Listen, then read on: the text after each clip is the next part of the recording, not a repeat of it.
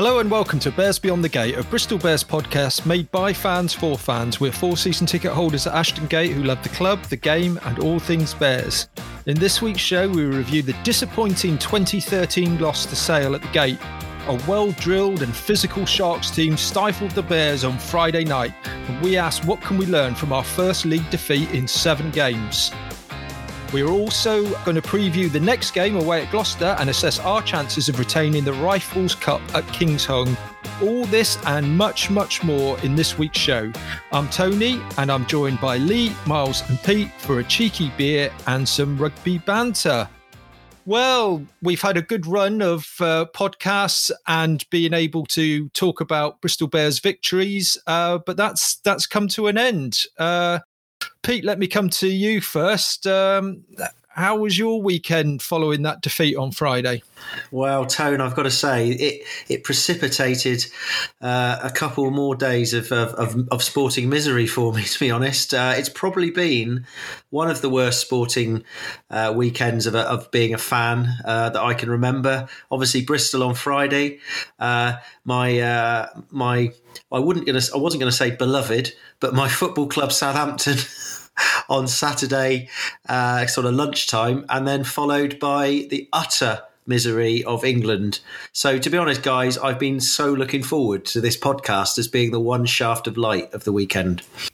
And, and Lee, let me come to you next. Um, Pete, there, uh, you know, commiserating about Southampton losing three two. I Don't know about you, but I thought that was quite a turnaround considering their result midweek.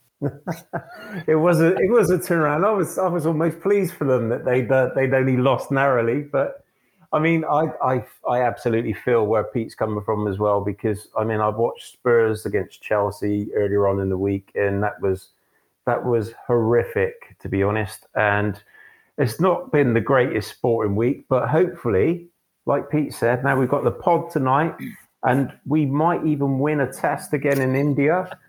Uh, so things are looking up, and obviously Spurs won today, but I wasn't really going to throw that one in. And Miles, um, you know, we, we won't talk to you about football because I know you're not a, a great lover of the uh, the round ball game, but uh, it's Super Bowl Sunday. So, uh, who do you fancy for the uh, the title? Is that badminton? is it, Pete? I haven't. Yeah, uh, you've, you've certainly thrown him a curveball yeah, there. Yeah, absolutely. Because I, because I, don't even know who's in the Super Bowl final. TC. Uh, to be fair, I've loved. I've enjoyed playing football with my kids out in the back garden this afternoon. So you can you can take it back. To be honest with you. I've, I'd like to say I've had an enjoyable weekend watching sport, but that would, but like Pete, that would be a complete lie. Um, and I, I think, as I said, the best thing about this weekend is is speaking to you boys this evening and you, not watching you, any more rugby. Miles, you've saved a few lives this week, no doubt. So I, mean, I have saved a few lives, and also, yeah, absolutely. And I'd just give a bit of a shout out. There's a, a chap at work I bumped into who said, "I meant to say, Miles, after introducing me to your podcast, my father-in-law is in love with it." And I went, "Well, I tell you what, give me his name, or we'll try and give him a shout out." So if I was half listening, then David Jenkins, enjoy this podcast and thanks for listening. That's great, and a bit a bit of news for for you boys as well, which uh, I haven't shared with you yet. Um, last week's podcast uh, had our biggest listenership ever. Um, yes, smashed, smashed all our records. So uh, you know, uh, a bit uh, unlike Eddie Jones's team, we we seem to be entertaining the uh, the people out there, and uh, they they keep coming back for more. So Pete, um, let, us uh, focus then on the game against Sale. Um, go, going into the game, what what were your thoughts about how it might pan out? Well, I think realistically, Tony, we all knew that that Bath game wasn't really a test, and that we knew that Sale was going to be a totally different uh, kettle of fish. And we knew that they would come with a, a game plan that would try and stifle us. We knew that they had a, a pack full of big, big units that would that wouldn't shirk from collisions, and we knew that they'd they'd have a defensive line that worked. So you know, I was I was being pragmatic in my expectations. To be honest, Tony, I thought it was going to be a, a tough game, but I I did think that we would prevail, I've got to say, and I thought that perhaps we would probably you know, have a bit of an arm wrestle for for maybe a half and a bit, and then we would pull away at the end. And it was a little bit disappointing when um, Steven Luatua pulled out. I just kind of felt the omens were a little bit against us, um, and uh, you know, obviously and then I started looking at their squad and I looked at Faf de Klerk and I looked at MacGinty and I looked at du Preez and I thought, you know, we're we're going to have our, our, work cut out tonight. And and obviously, you know, it, it came to it. But I've got to say, I, I, don't think we've got a huge amount of complaints about what happened in the end. It was a very tight game. It could have gone either way. It, on another day, we might have won, but there was a quite a lot of stuff. I'm sure we'll talk about that uh, will be taken as learnings as we as we know. And Lee, let me come to you. Um, Pete just mentioned it there. Steven Luatua uh, having to pull out at the last minute with a, a, a, a calf injury. Um, how, how, much do you think that uh, affected the game? Um, if if if he was there, do you think that might have been just the difference having the captain there to keep things organised? Yeah, I mean, I do agree with Pete. I think this was was always going to be a, a really tight, tense game. But I, I do think that if you've got someone like Luatua on that pitch, obviously we're at our international players, someone of that experience and that that kind of reliability on the pitch. Um, is always you, are always going to struggle without a player like that. And I, I, do think that that could have just been that that that just that little factor that would have maybe got us through at the end. Uh, Miles, let me come to you. Um, we knew that Morahan and Radradra wouldn't be playing. They were listed as unavailable on Thursday lunchtime. Um, what we didn't know was the, um, well, I say injury, but the um, the the scare, if you like, the tear in the muscle for Radradra, and the fact that they wanted to be safe rather than sorry. Uh, and now that he's going to be out, uh, we think six to nine weeks. Um, again, do you think that's the kind of thing that? Um, you know, would have given a boost to Sale pre-match, knowing what a, a world-class player he is. Uh, yeah, yeah, I believe so. I mean, that was a bit of a bomb that Pat dropped, wasn't it? And I think as, as massive fans of Radradra, it, it, it's, it slightly sort of sends a chill down my spine that we're not going to have him for that long. Um, and I mean, well, he obviously ran a billion meters last week, and maybe that's the reason why he's got a little tear in his knee. But yeah, that would probably was a massive bonus to Sale. I mean, you know, they obviously came with a plan in the first place. They stuck to it, executed it brilliantly, and it was very effective. And you, are right. I mean, they put us under a lot of pressure, and I did feel in the centre to have someone like Semi may have just really added something different, a little quickness of speed in a turn, and may have just broken their excellent defence line. Right, Miles was talking about Semi then, and you put your hand up, Lee.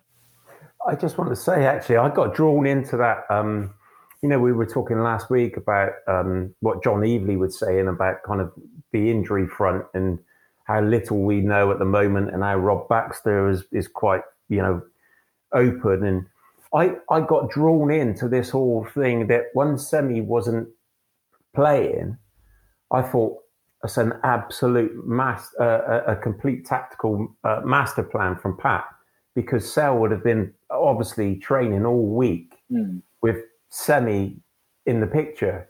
And I thought, just rested him for this game, I thought that's that's going to completely throw them off course.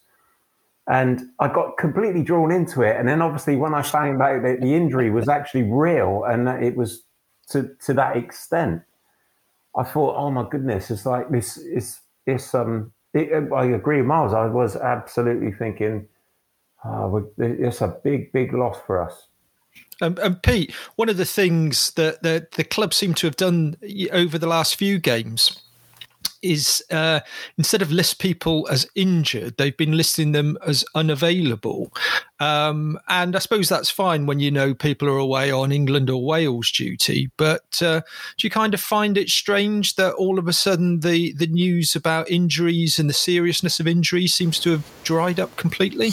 Yeah, I mean, it is strange, it? I, I wonder whether it's something to do with our kind of lofty position that now we're top of the tree. We're, we're having to be a little bit more cute or cuter, as it were, about some of this information that gets out there because we know that everyone's gunning for us. Um, it's a difficult one. I, I don't know. Maybe it's. Uh, maybe it's a new policy maybe it's just just that they're not 100% sure i mean just going back to your question that you said to miles which i'm not sure he answered was uh, would semi have made a difference if he was playing i think I'm not.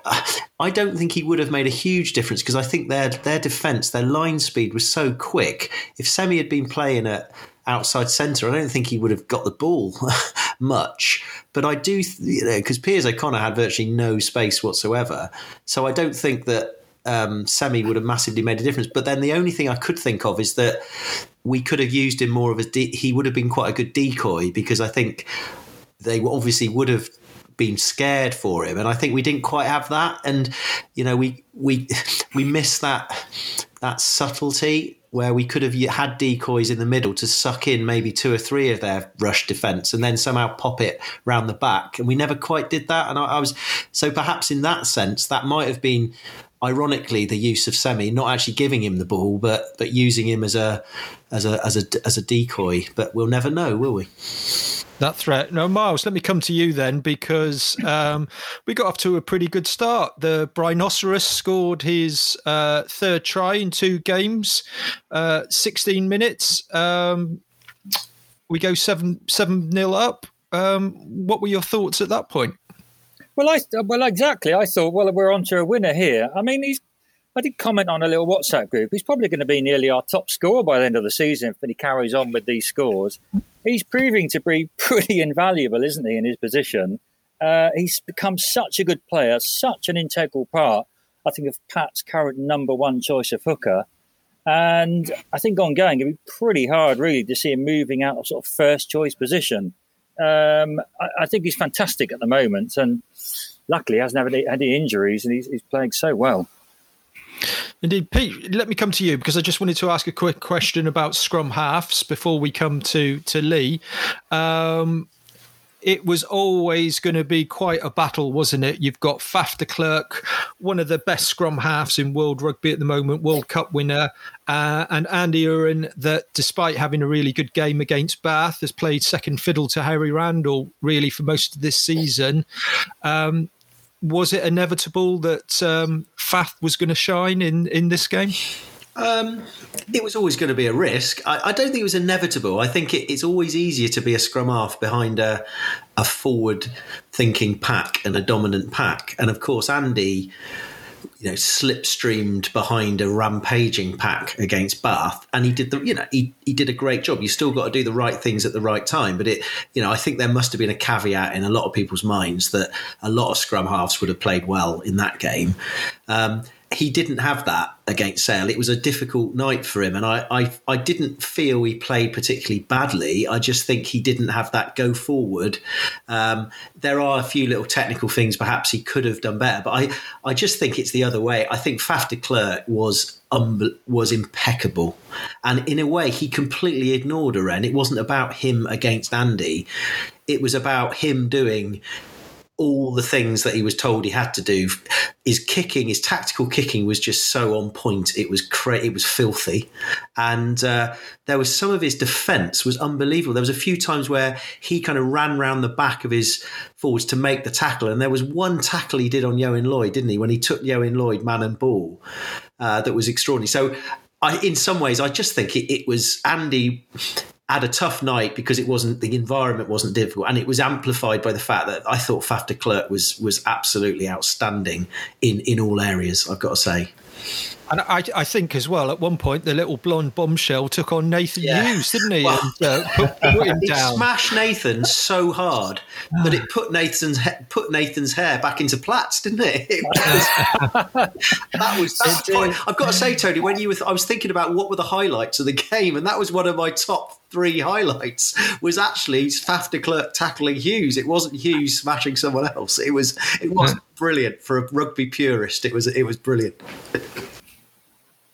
Okay, Lee, let me come to you then. Um, your, your, thoughts on the game, and particularly um, who, who, do you think uh, performed well uh, from the Bristol side?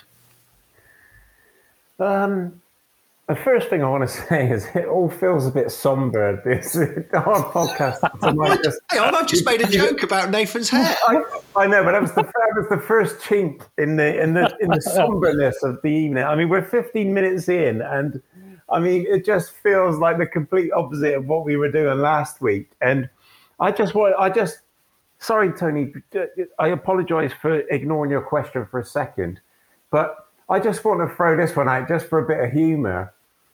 I just wonder. I want to ask Miles a question. Do you think Chris Cook? Do you think Chris Cook would have, would have performed better than Andy Uren this week? Uh, well, you know, obviously not, because we've now had to get another scrum half in, haven't we, as backup? so, oh dear, yeah. I, will leave that on you, but yeah, I, you know, I, I'm a massive fan of our Andy, but he was a little bit sloppy at times, despite the pressure. A little bit disappointing, but he was under massive pressure and hence he was a little bit slower in the breakdown. I mean, for for, for me, I, I felt that it was just that kind of um, that speed, that quickness, that awareness. Um, you know, at the breakdown, it was, and and it is only, and I'm not slating Andy Uren at all, but it's just it, that level is milliseconds, and I, I think it, for me, it really highlighted the fact that we we really did miss Harry Randall this week. Uh, absolutely, I think I think it possibly could have been a different result if Randall was there, just uh, just to keep things moving that that little bit quicker, maybe one or two tap penalties. Um, and I certainly thought I couldn't see Sale keeping up that level of kind of line speed and their defence for 80 minutes, but they did. You know, credit to them, they did. Uh, and although they are a huge pack full of gnarly South Africans, actually what what was quite pleasing was actually how we dominated the scrum. Mm. Um, I think our line out was hundred percent, and the driving maul again worked worked really well. Um, Miles, let, let, let, me come to you. Um, we had an opportunity late in the first half, decided to kick for the corner uh, use that driving maul, and um, Byrne had the ball in his hands, but uh, we didn't quite make it. How much of a difference do you think that would have made if we could have gone in with that score just before half time? Uh, you know what, Tony? I was I was one of a few Bristol fans this weekend who thought we should have maybe taken the three points. Um, I mean, looking at the play and the decision before that, Afoa perhaps looks like he made the decision. I don't know if, if Luatua would have done the same, but I think in a tight game like that, I would have gone for the three. And fair play, our driving maul is normally impeccable, but it's not the first time, is it, that either Capon or Byrne have sort of fumbled it on the line and we've not got over the line. Um, Sale are a massive pack, as Pete said, and we have made the odd mistake. You know, ordinarily, you're right. If we'd have got over been another score up, I think we would have won that game. So I, I, you obviously are backtracking and said we should have taken the three and gone into halftime a bit further ahead. So a bit disappointing. Okay, well, uh, uh, Lee, Lee, wanted a comedy moment then, or a bit more humour in the podcast. Let me come to you, Pete. Um, we're talking about the the try that wasn't just before half time. What did you think about the refereeing of that incident? Well, yeah, this was what I've been thinking about this because a couple of things. Firstly, I just thought it was a bit odd that we were but piling towards the line on a massive shove. It goes down, and they don't. The refs didn't appear to think there was anything, any foul play on in terms of sale. It wasn't a knock on, was it? It was just like we came down short of the line, um, which I just find quite interesting that, usually you would assume somebody's collapsing the maul on that. Um, but anyway, moving on from that, then of course Luke Pearce then said, "Bristol, do you think you've scored?" and of course, I'm assuming, I am assuming that somebody said, "Yes, sir." And then I thought, well, why do you go to the TMO then? I mean, why did you ask the question? And, and I, I, wondered whether this was all part of Luke Pearce's sort of strategy that was very clear throughout the game of trying to speed everything up. And he thought, oh, I'll just bypass the TMO and just ask Bristol if they'd scored. And of course, I'm one of these people that thinks, well, if you ask a question, you've got to be ready to accept all the answers that you get. So I mean, it, I don't think I've ever heard. I don't know whether I've ever seen that. It, it almost caps Karl Dickson's. Uh, I know they got the ball down, but I'm not sure how they got yeah. last year Exeter. So I just, I think maybe old Luke Pearce got caught up in the in the moment. I mean, I, I don't know, Tony. I don't know what you think. It, it seemed like a very extraordinary thing that if you ask that question and then you get the answer yes, surely you've got to give the try. I mean, where does it stop? Would you like the line out? you know, do, do, do, you think do you think that was forward that pass? Uh, you know, where, where, where does it stop? And I, I, want to come to Lee because one thing we talked about, we're recording at our normal slot on Sunday evening, but um, I suppose it didn't help that, you know, Bristol weren't winning by 10, 15, 20 points and it was f- free flowing rugby. But Luke Pearce, it, started to get on my nerves because I don't know if his mic was louder than normal, uh, but it just seemed to be the Luke Pearce show. I think he said more than the commentators did. Now, now it certainly wound me up, and I don't know if it's just me, but Lee, how, how did you feel about that? No, I felt exactly the same tone. I'll, I'll, be honest. I mean, we all want a quick game. I think we'd all agree, you know, speeding things up in the breakdown, that's that's great for the game, and I think uh, Pat has already you know said that over the last few weeks. But but that mic was literally just Luke Pearce. It was the Luke Pearce show. It was it was just absolutely constant, wasn't it? And it, it almost I mean it got to a point where I switched off it at a certain point because I was just listening to his voice and I wasn't watching the game. It was it was driving me absolutely nuts to be honest. Yeah, no, I think I think it certainly was uh, certainly was distracting. We all we all want a quick game, but we don't want a just a constant uh, noise of the referee. Um, Miles, let, let's let's talk about some of the performances then. Um, who, who, were the players that stood out for you from Bristol? Uh, not too many, but I thought Big John Afoa, who put in a full shift of eighty minutes, was just immense again. I mean, on, on the thing on his side of the scrum, he didn't put a foot wrong um, and I also think you, you, said that we didn't make really too many errors in the lineouts in the scrum. Chris Vui is impeccable as well, really. I mean, he got every ball in the line out and it was just solid. So those boys really stood out for me. And Pete, let me come to you. Uh, would you agree with that? Any names you want to mention? Yeah, no, no, I agree. I think, you know, I think we fronted up very well. You know, they're an aggressive pack, and I think Alex Sanderson after the game commented on the fact that you know Bristol had really been hard to break down and that is what they'd clearly kind of focused on all week was that we've got to stop the forward momentum of the pack because if they're going forward then we can whip it out. So i don't think we've got many complaints about the grunt that our forwards did. I thought they were brilliant. It was just that we didn't quite have that that go forward that we've had in the that we particularly did against bath you know when we had the little pods of Afoa to Byrne to hughes and getting that momentum. And therefore it did put Ioan Lloyd and particularly under a lot of pressure. Um, and I mean, I thought he he had a difficult game, but he's 19. But I actually thought he tried a little bit to to he, he did a couple of little grubbers. You know, he realised that their rush defence was what was the problem, um, and on another day, something might have come off. I mean, he's he, he, he was really willing.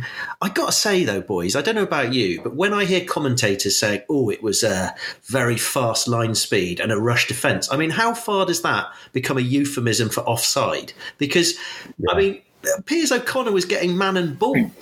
Like when he get, I just think it's not the people, it's not those players near the ruck that the ref's refing. It's the ones, it's like the outside centres that I'm, And I think that Bristol have to be cuter. They knew that that line speed was, and even Pat mentioned afterwards that they knew that there was going to be a rush defence. So I was, a, I, I got to say, I was a little bit disappointed that we didn't really have anything. We didn't have any little flick arounds, and I wonder why. That's because we're missing Sheedy because Sheedy is the master of those little delayed round the back passes to someone or Siale passing it to Sheedy who spins it out. And I just think, you know, I, it's, it's it, Pier, Charles Piutau, you know, had a, few moments. He always looks dangerous, but it was very difficult for any of our backline to, to, to have a good game because they just didn't really have the, the ball. Um, and poor old Seaver must be wondering what he's let himself in for because the one game he hasn't played, he could have scored about 10 tries and virtually every other game he's played, we've, he's not got any space. So yeah, it was a, it was a, it was a, it was a tough night, but hey, let's not be, uh, dis- let's not be depressing about it, Lee, eh? Lee, go on. You wanted to make a comment. I just wanted to, to add to what Peter just said, basically. I mean, I, I thought for me, it really did emphasize the fact that the halfbacks were were that was that was the real game changer ultimately for us. It, it, it, as tight as it was, but I mean, we're talking about Faf de Klerk and AJ MacGinty. I mean, that they're a tried and tested pair. I do think that as well as um, no, I'm going to change that. What I'm going to say is Lloyd was learning on his feet during that game. And I thought he did absolutely immensely well for a 19 year old to be put in that position. The learnings that you will take from that game will be absolutely massive. But I do think, as Peter just alluded to, them we did miss Callum Sheedy for for the, all the reasons that Peter just said.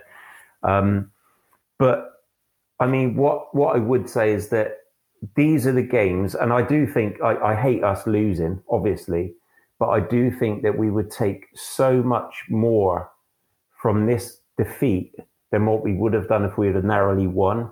And I think this is like our this season's um, Worcester, for instance. And moving forward, I think that we've got a lot more ammunition in the bank to, to, to go into the rest of the season. Yeah, well, I think I think I saw on social media that um, one one Sale Sharks fan said that uh, they they thought this was maybe one of their best performances in three years, and I think I think that sums it up to, for me. Really, Sale Sharks played out of their skins and got their game plan exactly right and executed it, uh, and we were just a bit under par on the day and didn't didn't adapt quickly enough to to the circumstances. Miles, I can see you're waiting to come in with a cutting insight into well, the game? Well, just to, off the back of that, NTC, we, we knew that Sale would be tough. So, do we need other game plans when we know we're going to uh, uh, uh, face teams like this, other than our passing it and spinning out wide or driving mauls? I mean, I mean, a bit like England, England at the weekend. What's our plan B? I mean, you, you know, I know, I know. Lee said we were so quick, but you know, we play so deep, don't we? And occasionally we just don't even break the game though. When I say occasionally, quite a lot of the time when it's not going our way. And I mean, Lloyd's very good at chipping, so why not play like a slightly flatter line when he can chip through a bit more? But maybe against Sale that never would have worked. But a bit, a bit of a different style of play maybe is sometimes needed against tough, tough sides like this. All right, I, I, can see Pete wants to make to make a comment, and then we'll go on to, to Lee, and then we'll start to round up um, this oh, just just saying, good good points by Miles. Obviously, Matt Crute has just texted him, so uh, I'd actually just wanted to add one of the things it made me think about was was we had Sam Bedlow on the, the bench who has got a big boot on him, and I just wondered whether one of the things you can do with a rush defense is not necessarily the little chip overs, but actually smash one right back down the park and get your territory back, get get some territory, which is kind of the antithesis of the way we play, to be honest. But I, I just wonder whether that was the the thing that we could have done a bit more when we realised what they were doing, and just just put the pressure back on them a little bit more um, because we were always getting it on us. But that was all I wanted to say. So uh, well done, Miles. Having said that, Ioan Lloyd had one hell of a boot, didn't he? Out of his yeah, uh, yeah. The you know, spiral, spiral kit. kit. Yeah. I'm glad you said that, too, because that, that is true. Yeah. It, yeah, um, Lee, you want to make a point? Well, Pete had stolen some of my some of my um, my thunder just a second ago, But one thing I will always say, and I'm going to take you to task here, Miles, is that I, in no way, shape, or form, want to be of any any form of Eddie Jones's England, right, and Bristol in the same sentence because because that's just wrong, Miles. That's just uh, wrong. on this week, on this weekend, I 100% agree. In the same sentence, they should not be. you know what not have been mentioned. He's int- Miles has introduced a mutant rugby variant into our podcast. yes, yeah, the South African one. well, yeah.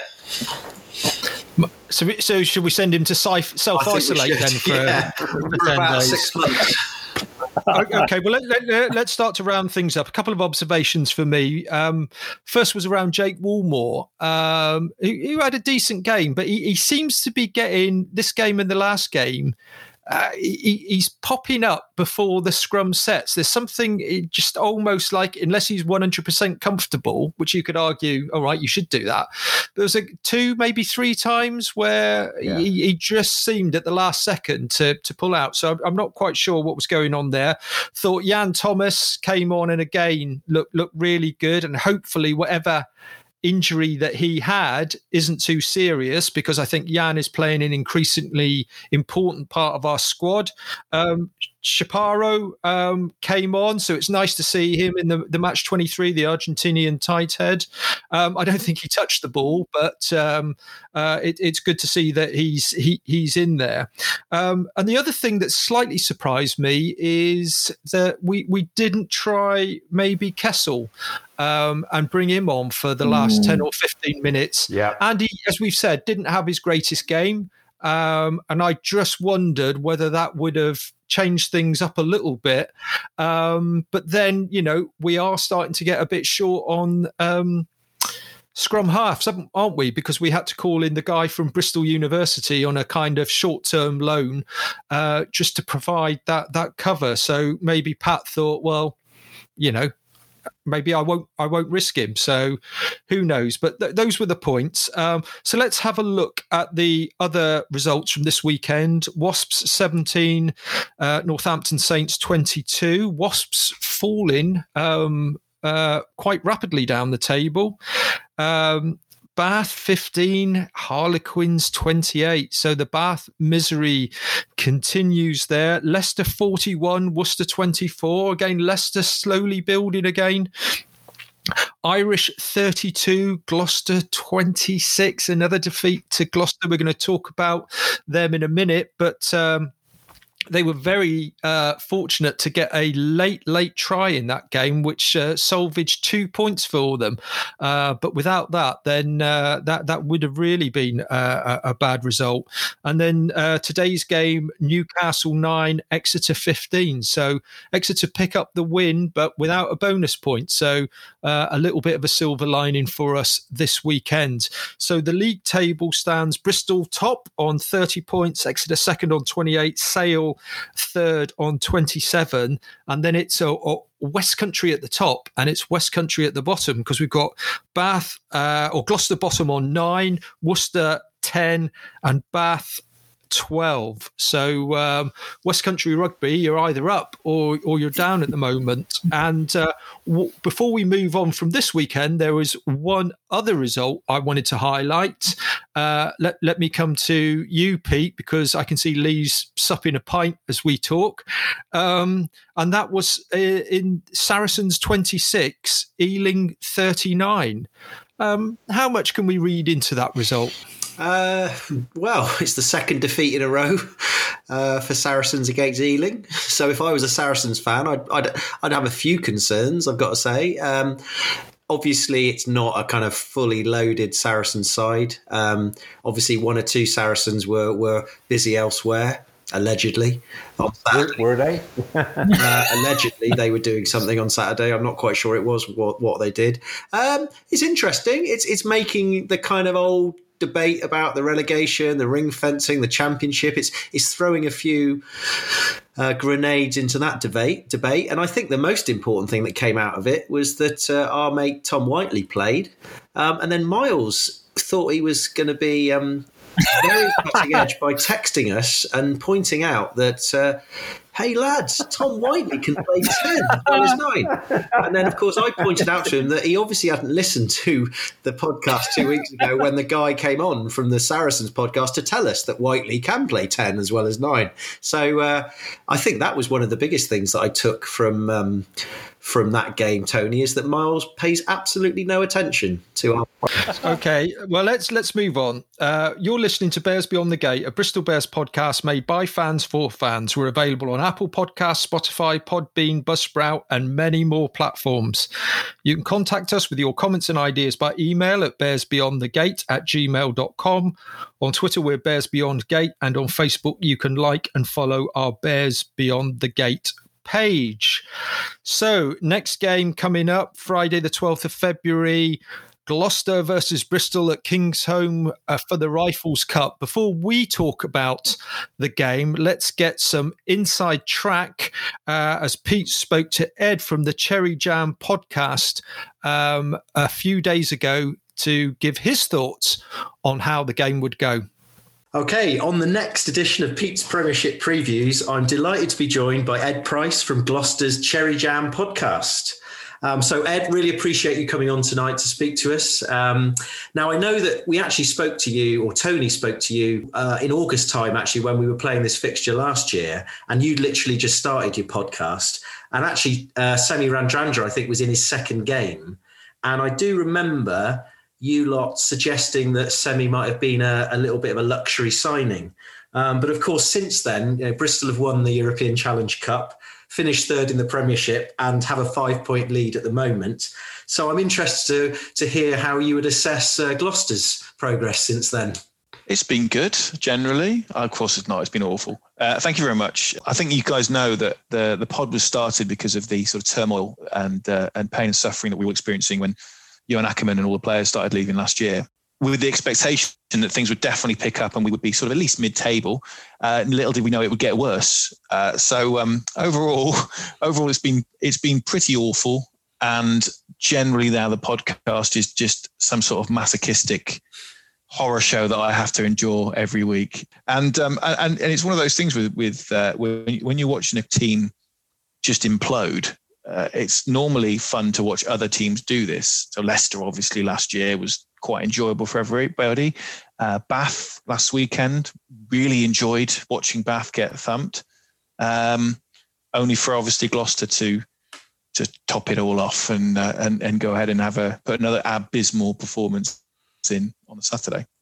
So, I mean, it hasn't been a great start to the season. Um, uh, you know, the table obviously shows that. But I guess a lot of our our listeners, you know, have, have know a lot about Gloucester. You know, over the years, it's a big rivalry. Would would actually be quite interested to find out from you. You know, what what's been going wrong, and uh, you know, is there any particular things that have have, have caused the, your bad start to the season?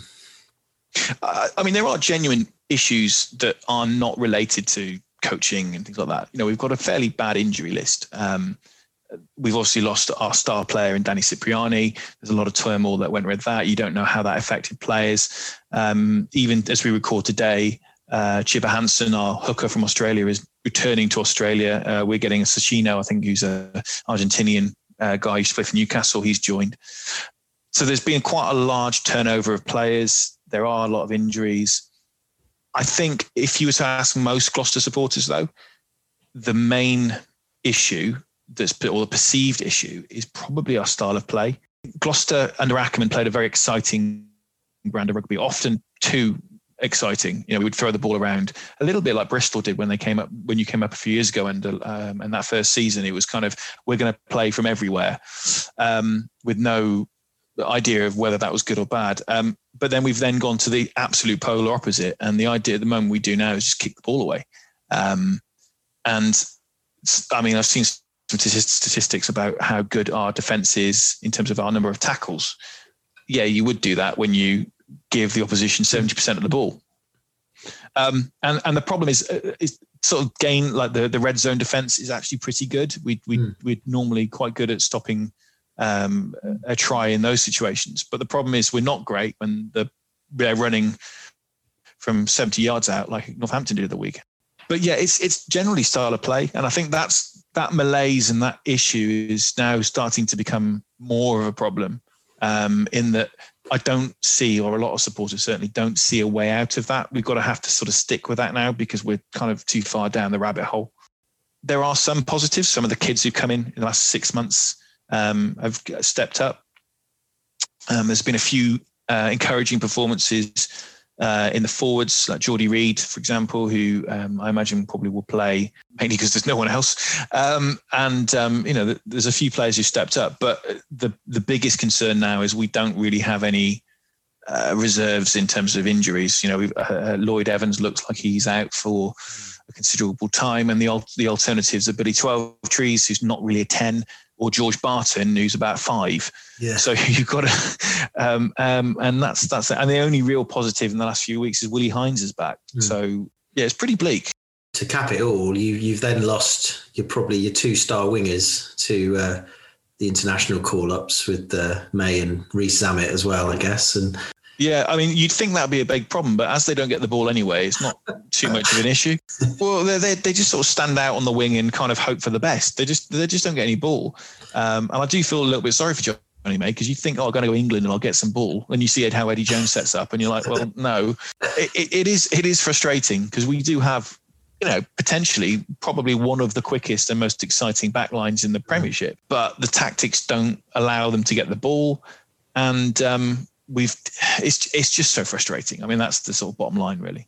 So you, I mean, you've got a, obviously a, a, relatively young DOR in one of this kind of new wave of good coaches, great players. I mean, from what I've seen from Skivington and some of the interviews after games, he seems like a you know a thoughtful uh, sort of guy. But you know, do you feel he's struggling in that position? Is he is he too young, not enough experience? It, it's a difficult one because again, there's a lot of stuff that's gone against him in a very short period of time. I think we've mentioned on the pod that the of all the teams in the Premiership to not have a crowd, Gloucester probably is the one that's been affected the most. Um, where you'd normally probably get maybe ten points a game from a, from just the crowd alone, you know, from pressure on the referee. But at the same time, he's the one who's, who's instituted this style of play, this game plan. Um, there's been some interesting selection choices uh, even before the injury crisis, etc. I'm well. We, we mentioned on this week's pod, which is going to be going out um, probably tomorrow, that the there is now a debate whether he should be sacked. Which, really? let's be honest, six months in, yeah, six months. And if you see social media on and things like that, there's a lot of comments about whether he's the right man for the job. I'm not at that point yet myself. The guys on the pod are pretty happy if we can keep, you know, he'll just give him a chance. Um, a lot of it, I think, re- sort of rides on whether they get rid of relegation. Because if there's a genuine chance that Gloucester could go down, um, which there is, let's be honest, if relegation isn't removed, um, I do wonder whether people might press a button and say, look, we can't allow this. This has to, we can't allow ourselves to go down. I feel a bit depressed for you, actually, Ed. But why don't we? Um, yeah, this is this is a really depressing part of the pod, isn't it? Sorry. To the game, uh, the uh, the renewal of the Rifles Cup, which was, uh, mm. um, and and uh, how do you kind of realistically see potentially that game panning out? I mean, you are at home, so so that's one thing to start with. that, that is one thing. Um, I mean, at this point, it's probably going to be a case of what 15 we put out. I, I think let's let's be realistic. At the moment, Bristol are top for a reason and Gloucester are bottom for a reason. Um, even in our wildest dreams, with a packed shed and a, a full ground, I think we would probably struggle. I, I think if we can keep it a sensible score, if we can have a go, if we can, um, you know, make Bristol work. Very similar. We kind of mentioned before we started recording about Saracens and the fact that they they made it an arm wrestle. Um, and obviously Bristol were, won that game, but make it an arm wrestle. Make, so don't give people like Radradra and uh, and uh, Purdy, uh, Nathan Hughes. You know, they, they, they, there's like there's strike runners and there's powerful people all over the pitch who can cause chaos and uh, and punish you if you make mistakes. So it's a case of you know we've got to play um, intelligently, which we haven't been doing in the last few weeks. I, will be honest. I would expect Bristol probably would win, will win with a bonus point. It's just what Gloucester can do to counteract that. Um, and it it's just making sure it's not as embarrassing as Bath had it last weekend. Um, I, I, mean, genuinely, I think you know we, we talk about we, we sort of chat to each other and we talk about Bristol, and you can't not admire them. They're they're a, they're a really really attractive team to watch. It's quite simple. I mean, you know, it's a pod. It's basically a pod system with um, uh, with but played at pace and with power and with depth. Um, and I'm glad in a way that there is there are there is a team out there that's playing that type of rugby rather than the Exeter or the Saracen style, which is what we're trying to play. Um, i quite enjoy watching Bristol put sides to the slaughter because they, they, they are really attractive to, to watch, and it hopefully will maybe end this quite dull malaise of a rugby uh, style that's sort of developed in the last year or two with the kicking. Mm. So yeah, it, it's you know I, it'll be it'll be a good game to watch. Um, and I would expect probably it'll end up something like thirty odd, twenty odd, maybe to Bristol. Um, yeah. We do uh, genuinely wish you uh, all the very best of luck with the podcast, and also the best of luck for the rest of the season, but maybe not uh, in ten days' time. But I really appreciate you coming on. Cheers, Ed. Pete, another good uh, good interview there, um, and a very honest assessment from Ed.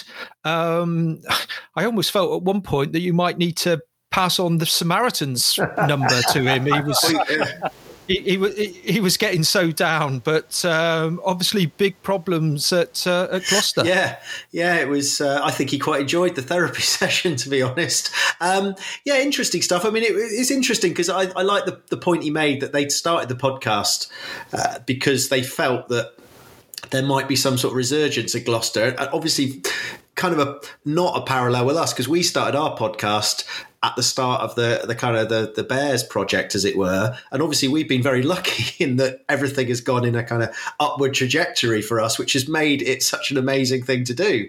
And poor old Cherry Jam have have almost uh, turned it into, as you say, some sort of therapy session. Um, yeah, I mean, it's kind of interesting. I, I think the interesting thing that came out of it was was the, the reservations they have uh, about the way that the, the club may be going in terms of a, a vision and a game plan. Um, and he was a bit, you know, he was kind of depressed about that, wasn't he, as much as the results. Um, but, you know, we've Gloucester are a old and respected foe. So, you know, we, we've got to be careful never going to be easy. Um, but Lee, how much of a difference do you think it makes when Bristol go to Kingsholm uh, and the shed is empty that they haven't got that 16th man um, uh, at the grounds because obviously it's one of the great rugby grounds uh, in English rugby, uh, and and certainly that closeness to the pitch um, and uh, the noise and uh, the the banter that you get from uh, being at that ground can make a difference. Oh, as as we well know, Tony. Um, from a couple of years ago when we were singing at halftime, and, but yeah, it, it's going to make a massive difference because I mean, Kingsholm is it is one of the greatest um, rugby stadiums you can you can watch a game at, and the you know I for one I'm I'm really disappointed and upset the fact that Gloucester are down there, and I know um, you know we're Bristol through and through, but they're they they are you know they, they shouldn't be at the bottom of the table, you know, for me, and that should be Bath. Yeah, obviously, of course, it should be. Um, it will it will make a massive difference because obviously, you know, the the, the Kingsholm faithful are absolutely passionate through and through. So it, it does make our job a little bit easier, I would say. Um, and it was a great interview, by the way, Pete. Again, and I think there's there's a lot of problems inside that that club at the moment, which I think the only thing that might rescue them this season is um, is well is obviously lack of relegation, and hopefully at some point they'll they'll rebuild again. But Ed from Cherry Jam, I mean, they're lovely guys, aren't they? They really are, and you know, full respect for him. And I, I just hope he's he's not done any damage to himself uh, after the interview. Well, that was interesting. I mean, the interview was before the Radradra um, news came out, so um, I, I, saw him put a tweet out saying, "Oh, that that might narrow the uh, kind of level of defeat uh, or narrow it.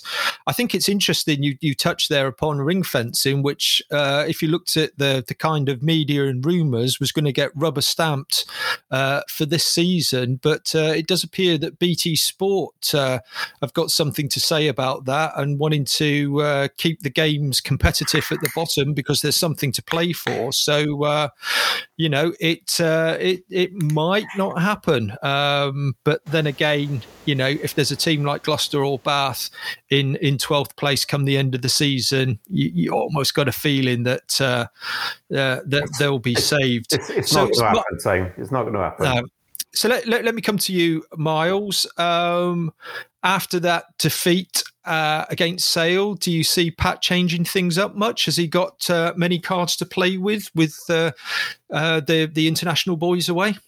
Um, I'm not too. I'm not. I'm not entirely sure. TC, who's got too many to call upon in our squad that who either aren't injured or into or on international duty. So, yeah, I think you're right. Um, I think with Semi injured, there's talk of Luke have maybe being back for the Gloucester game, isn't there? Which which would be good. Um, and and I think you're right. In previous years, I just reiterate what the boys said. I, I'd be scared of going to Gloucester with a full crowd at the shed and thinking if we could pull off a win, that would be an amazing result.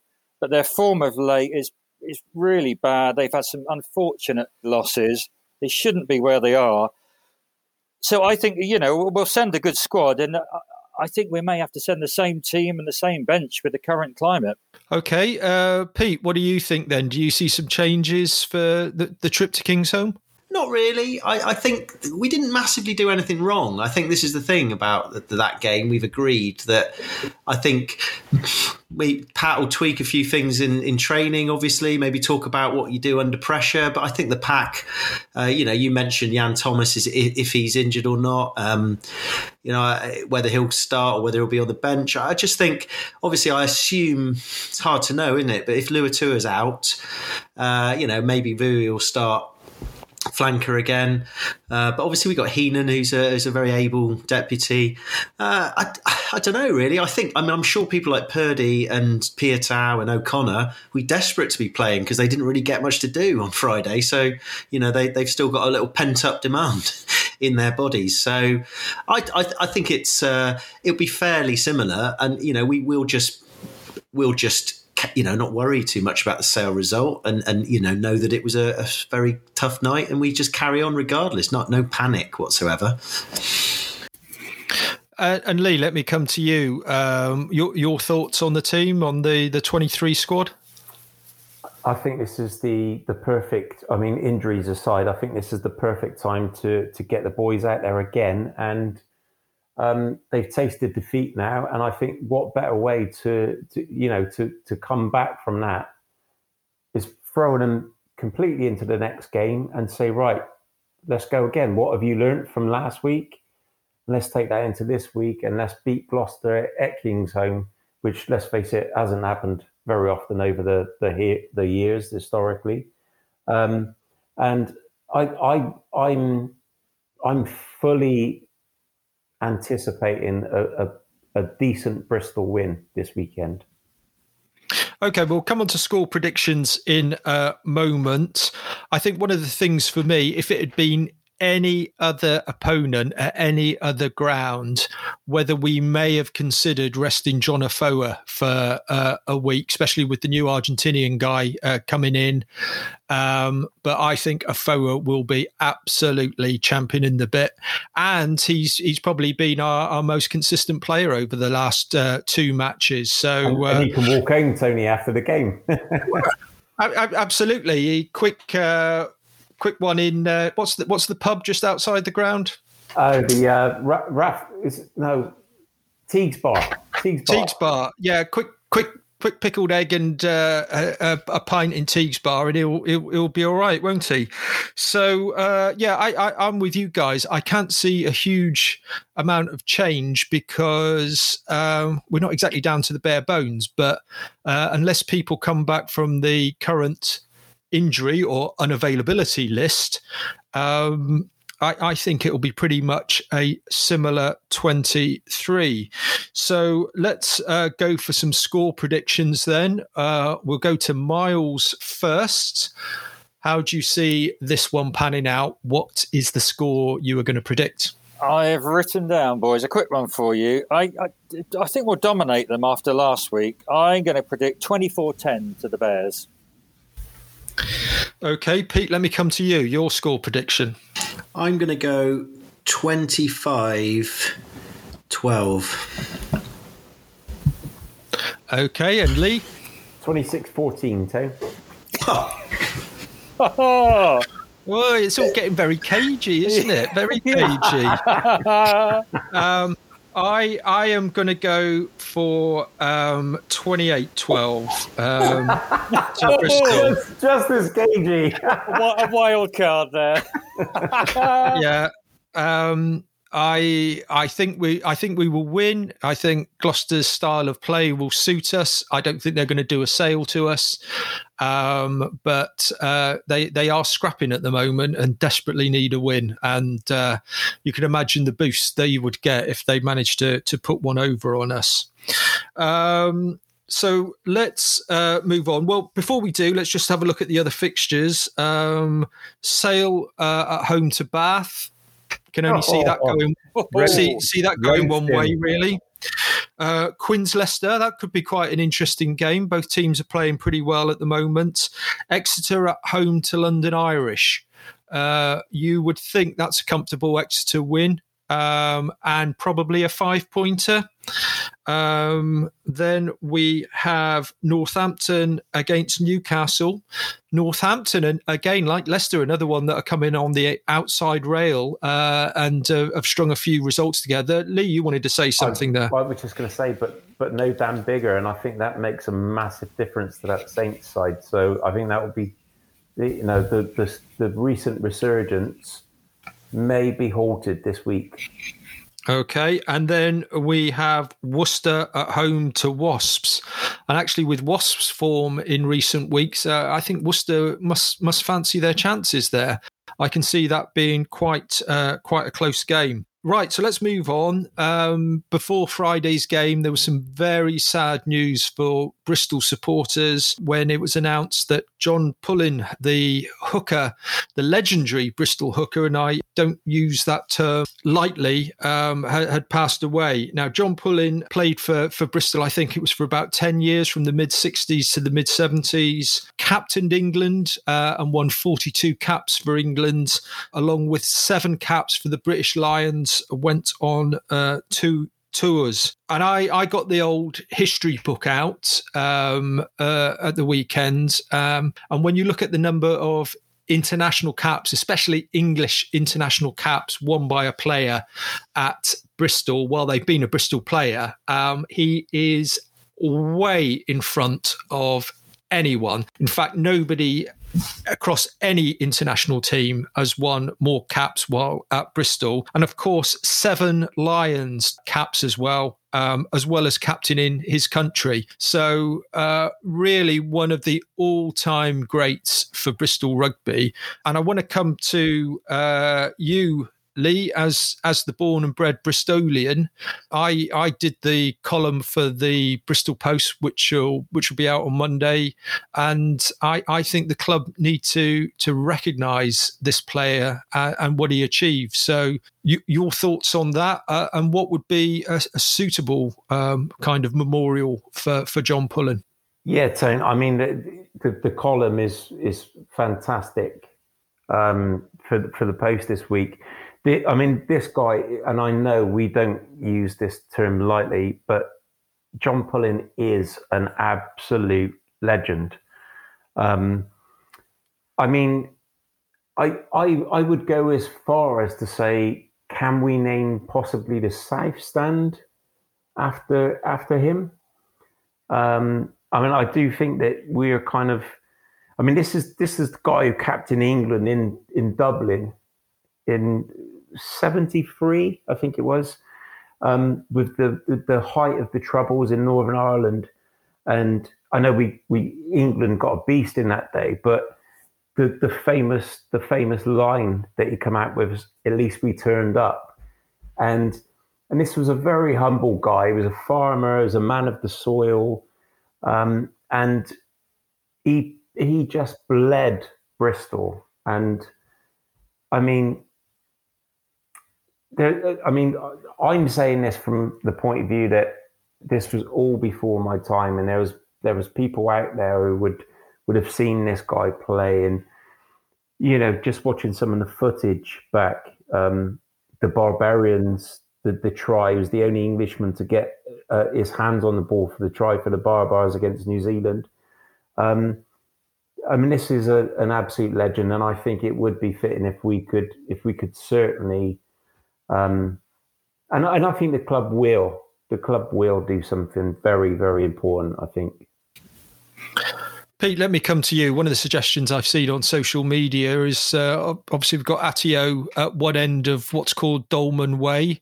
Uh, could there be a, a, statue for Pullin at the other end? Um, your, your, thoughts on that? Or do you think there's another way of, of recognising his achievements? Well, um, yeah, I mean, you know, statues haven't had a a, a, good a good press in Bristol in recent times, but um, I think this is a case where this is a, a prop a statue for a proper reason, isn't it? Um, yeah, it's a, it's a difficult one. I mean, why not? I mean, the, now that the rugby club are you know, I'm embedded into Ashton Gate, and you know, obviously, I'm sure Bristol City fans would be won't won't like me reminding them that you know it was a rugby match that's got the highest attendance at Ashton Gate now. Is that think perhaps there there, there should be a, a maybe a, a comparable statue at one end of of, of the, the walkway to, to kind of build the whole one sport ethos that uh, that has obviously Steve Lansdown has, has been uh, been driving towards. So yeah, I mean it's uh, it's up for grabs, isn't it? I'm sure people will have for lots of things. I, I like the idea of, a, of naming a stand. I mean, it's the same idea that you could have start to have a bit of rugby and football crossover within the stadium. And, and I mean, I hesitate to that a little bit if there's Bristol City fans listening, but you know, this is the, the 21st century, and, and it's we're all kind of building together with the kind of Bristol sport thing. So I think, yeah, I think something like that would something obvious, something that sticks out, something that makes people visiting fans you know question and ask who that is and, and, and ask more questions i mean that's why you want these things is to is, yeah. is to raise profile about not just that individual but the but the you know the context within that individual uh, existed and and and it is it links to the community as well as the individual skills of that player. So I think it has to be something visual, um, and and I think whatever the club will do, I, am pretty sure it will be something very very well done and and, and very tasteful. Great stuff. And, and Miles, just final comment from you. Um, obviously, those were the glory days at the Memorial Stadium up uh, up in the other side of Bristol. Do you think it matters that uh, Pullin he may well have played the odd game at Ashton Gate, but does it matter that uh, he, he, didn't regularly grace the, the turf down uh, here in BS3? Uh, absolutely not. I mean, I reiterate what Pete said. Pete said. I mean, we are a, a combined sports stadium now. There's no getting away from that. There's been amazing success with Bristol Bears. We all, you know, love our local football team, Bristol City. And I think we all have to accept that we share the same interest, loving of anything Bristol. So I was going to far to say, yeah, name the South Stand after him. It would be fantastic. Uh, for John Pullin. Could, could, could, I just say uh, I'm I'm football neutral in Bristol, and uh, big, big, shout out to all the gas heads that uh, listen listen to the podcast week in week out. So uh, yeah. Um, okay. Well, let's let let's move on. Um, I believe one fixture we we've just mentioned briefly was uh, that pile of absolute rubbish that was England's performance against Scotland. And in many ways, uh, it, it, felt like deja vu from Friday, except I would say Scotland played even better than Sale, and England were considerably worse than Bristol. Um, I'm going to come to each of you and just in a couple of sentences, your thoughts and you know, where do England go from here? So, Lee, let me come to you first. God, this really is carrying on with the somber mood of the podcast tonight, isn't it? Um, right, how do I sum this up in a few sentences? Right, so Eddie Jones, obviously, we all know he's absolutely stubborn as hell. We've got more than enough players in that side that can that certainly could have beaten the Scotland team. Um, I think it was something like 52 minutes before I'd heard uh, Watson had touched the ball. Probably even later than that, that Lawrence had touched the ball, um, and it, it it just feels completely fragmented at the moment for England, and we are much better, much much better than what we we'd actually witnessed on on Saturday. Okay, uh, Miles, your thoughts on the game? Uh, I'm going to be a little bit, a little bit less polite to say it was absolute 80 minutes of dross from England. Uh, I mean, we all know that we have such such quality players in the Premiership in this country who are in form and why, oh, why is Eddie Jones traveling around the country, breaking all those COVID rules to look at these players and never flipping pick them? I mean, his obsession with the Sarries players who looked absolutely, apart from Itoje maybe, unfit, like they've been to the pub this weekend, was an embarrassment. Um, goodness knows, something needs to change, but Eddie won't change it, sadly. Uh, and Pete, uh, your thoughts well, Tony, I just think semi-final of the World Cup was one of the greatest England games I've I remember watching. We played fast, attacking rugby. We dismantled the best side in the world. We then go and lose in the final after he's changed it. And that game on Saturday, have we come on anywhere since that final? Uh, why is the blueprint for England not being based on that semi final rather than that final? And I've got to say, when we, if we relate it back to Bristol, the only good thing that happened was that, thank God, Ben Earl and Max Malins only came on like for the last few minutes, so they weren't tainted by the utter dross that we saw. And can I just say, it's hard to say this, but I have to.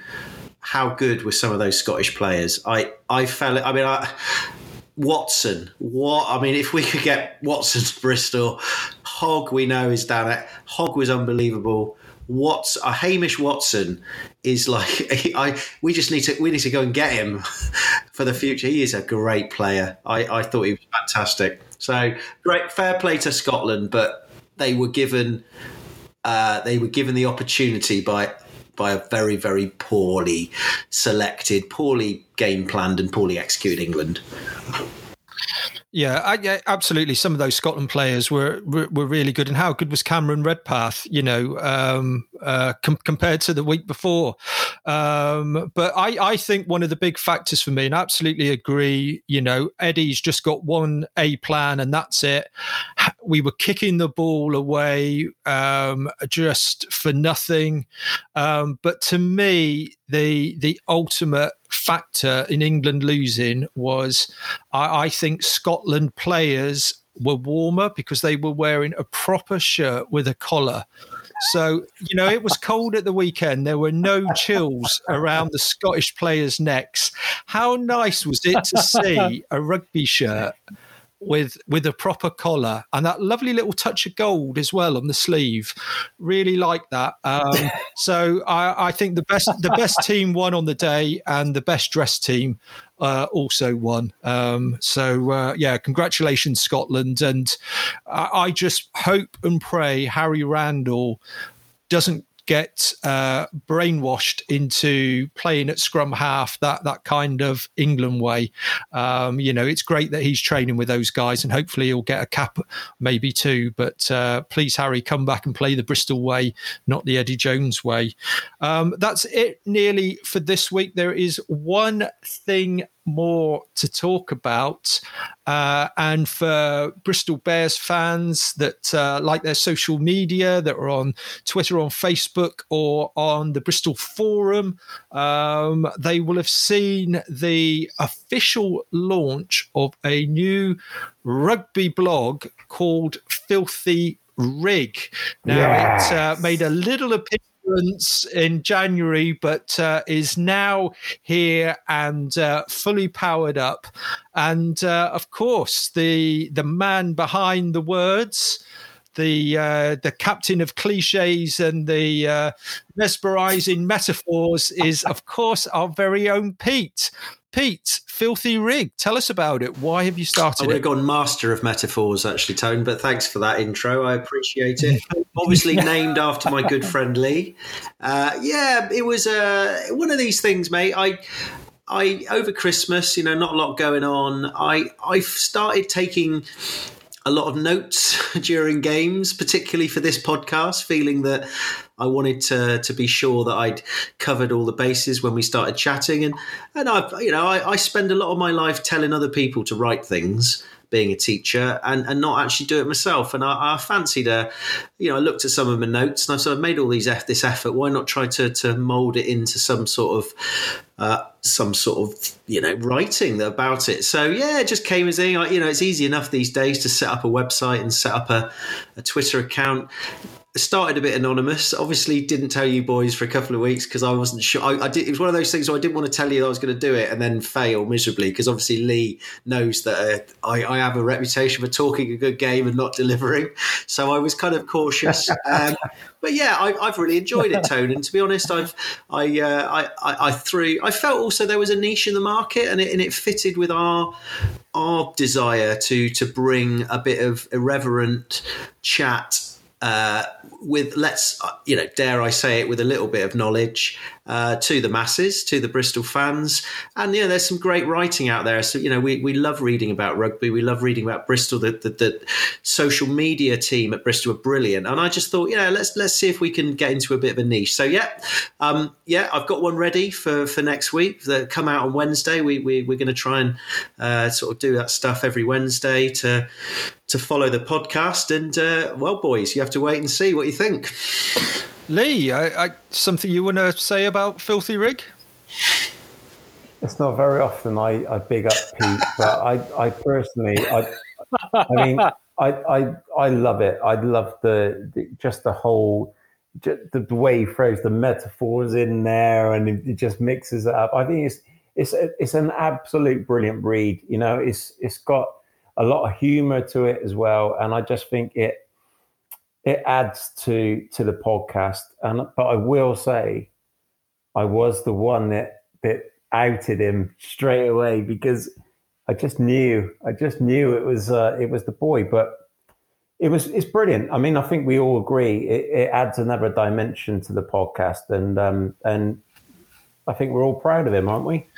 Absolutely. Yeah, absolutely. It's, it's Pete's project, um, so please, any litigation di- direct direct to him, not to the podcast. But but very much, you know, it's in that same kind of ethos that we'll Pete's going to tell it like it is, and we we aren't going to, uh, uh, or he's not going to sweeten anything. But Miles, can I just uh, come to you? Um, were you worried when you found out Pete was doing this? I mean, I think you know you look at analogies. is, is, it like I don't know, like Jagger and the Stones? You know, when he said he wanted to go off and do some of his um, some of his own stuff. Uh, you know, um, do, do, you think the creative tensions have led to this? Do you think w- we can still be a foursome? Uh, well, well, well, well, well yeah, I'm not. I think you could be right, Tishy. I mean, is, Pete?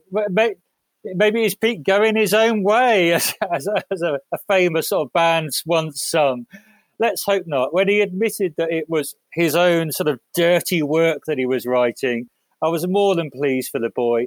It's, it's just up Pete Street, isn't he? He loves talking. He loves listening to himself and he loves to write and, and, he, and he loves writing good sort of prose. So I think it's an absolutely amazing read. And it tickles me every week to read it. So good on the boy. And and that's Lee. Like, you know, I like. I, I know you like your music. Obviously, you know, we use. I use that Stones analogy. You know, classic albums like Sticky Fingers, Let It Bleed, Exile on Main Street. can, can, can, you can you name any of Mick Jagger's sing, uh, solo albums? I, I can't name any solo albums, but one thing I can tell you, Tony, is that Miles hasn't read one word of Pete Collins at all. I can guarantee you that. every. I've read them all. Uh, believe me. There we are. So good luck, Pete. Um, we all look forward to that uh, Wednesday slot when you're going to uh, give your uh, detailed take on the game and some of the uh, some of the issues and side issues around those kind of things. And I think you're going to keep it um, not not just solely for Bristol. If there's there's other rugby stuff to talk about, uh, will will we be seeing you put pen to cyber paper in the future? Well, you know, I might give it a go, Tone. I mean, I have my opinions, particularly on England scrum half choices, but let's leave it at that. and so so really good luck, and for all our listeners, um, look out for that on Wednesday uh, when you'll get the filthy rig review of that game against Sale. Well, that's it for this show. If you like what you've heard, please leave a review or rating for us on your podcast platform. Uh, we'll be back next week with our review of the Gloucester game and hopefully Bristol back to winning ways and still top of the Premiership table. Until then, goodbye, stay safe, and come on, Briz.